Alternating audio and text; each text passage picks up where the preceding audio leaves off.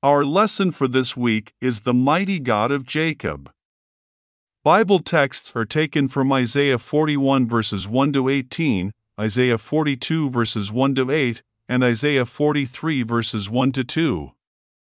Memory verse I am the Lord, that is my name, and my glory will I not give to another, neither my praise to graven images. Isaiah 42 verse 8. Notes Folly of idols. The Lord has a controversy with the idolatrous nations for their worship of images made of wood and stone. He calls them to come near and reason with him, then, he points out the worthlessness of an idol. One man will take a tree and cut it down and build a fire with part of it. He will warm himself by it and then take the coals and bake his bread. Upon the rest of the tree, the carpenter will stretch out his rule, and with a pencil and compass, mark out the figure of a man. The smith, with his tongs, works in the coals and fashions a covering with hammers and puts it together with the strength of his arm. Thus he makes a god, falls down and worships it, and prays unto it, and says, Deliver me, for thou art my God. Isaiah 44 verses 12 to 17. In this controversy, the Lord is showing the vanity of idols, how impossible it is for them to have power to do anything.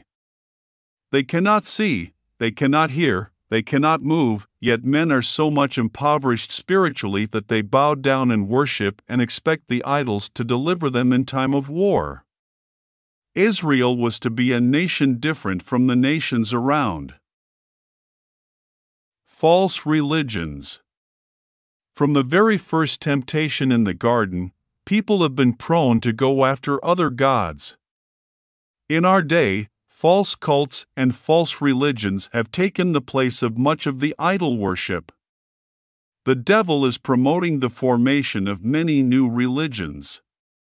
There are many devoted followers among the high minded, the materialist, and those who see this world governed only by natural laws. The devil uses some truth to cover a lot of lies and dangles it before the eyes of men who are ready to grasp almost anything to ease their conscience and cover a life of sin. Pride and egotism are two terrible things injected into the hearts of fallen humanity. Men want to be great and, like the devil, want to exalt their throne above the throne of God. A worm. The Lord calls Israel a worm, something that is looked down upon and trodden under the foot of men. Jesus, himself, was despised and rejected of men. But the Lord says he will make Israel a new sharp threshing instrument having teeth, and he will thresh the mountains and beat them small and make the hills as chaff.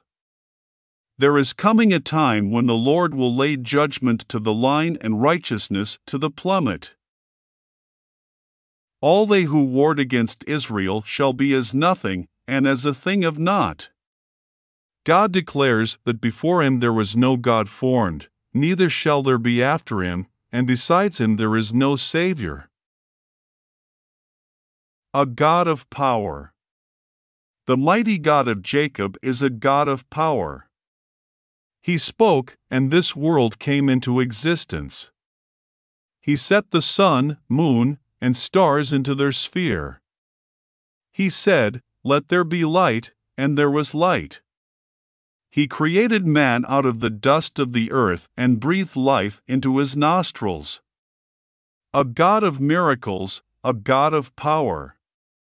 He is so high and holy that he inhabits all space, yet so meek and lowly that he hears the faintest cry from a troubled heart a God so great that he holds the waters of the sea in the hollow of his hand and weighs the hills in a balance, a God so mighty that the nations are but a drop of a bucket. Yet man, the created, will stand up and defy God, the Creator. But God, in His majesty and in His power, still remembers poor, helpless humanity. He plucked the brightest jewel out of heaven and sent him down to earth to lift men from the slime pits of hell and the bondage of slavery into the glorious liberty and freedom of the sons of God. What a change! What a transformation! It is the mighty God of Jacob who brought it about. It pleased him to bruise his son that he might know how to care for the bruised. He will not break the bruised reed nor quench the smoking flax, but he will bring forth judgment unto truth. No discouragement. Though Christ was despised and rejected of men, a man of sorrows and acquainted with grief, the word tells us that he shall not fail nor be discouraged till he has set judgment in the earth. The gospel of Jesus Christ shall never lose its power. From its first proclamation to the present time, it has opened the eyes of the spiritually blind and unstopped spiritually deaf ears. It has brought light and liberty to millions of people, and millions more have a chance to partake of its healing power. When the poor and needy seek water, and there is none, and their tongue faileth for thirst, I the Lord will hear them, I the God of Israel will not forsake them. He will open rivers in high places and fountains in the midst of valleys. The Lord has a peculiar way of leading people to the place where they can hear the truth. Either He will open a fountain right in their midst, or He will lead them across the desert to where there is a fountain. He led the Ethiopian across the desert and brought Philip down to the desert to bring the living waters to the Ethiopian. Tradition tells us that the Ethiopian went back and helped open up a living fountain in his own land. David Livingstone went as a missionary to Africa, and fountains bubbled forth in many places in that dark continent. The Lord is looking for channels through which the living waters can run. Will you be a channel for Jesus? By your life, by your prayers, by your means, you can help exalt the mighty God of Jacob and his Son, Jesus Christ, who died to redeem a lost world from sin and bring back righteousness, truth, and holiness into the hearts of the children of men. A light to the Gentiles. This lesson also tells us that the gospel will be a light to lighten the Gentiles. It was hard for the Jews to believe that anyone who did not come fully under the rituals of Judaism could be partaker with them of the gospel light. Even the disciples wanted to send the Syrophoenician woman away. But the Gentiles received the gospel and were grafted in. That brings you and me into relationship with God, provided we accept the terms laid down by the gospel.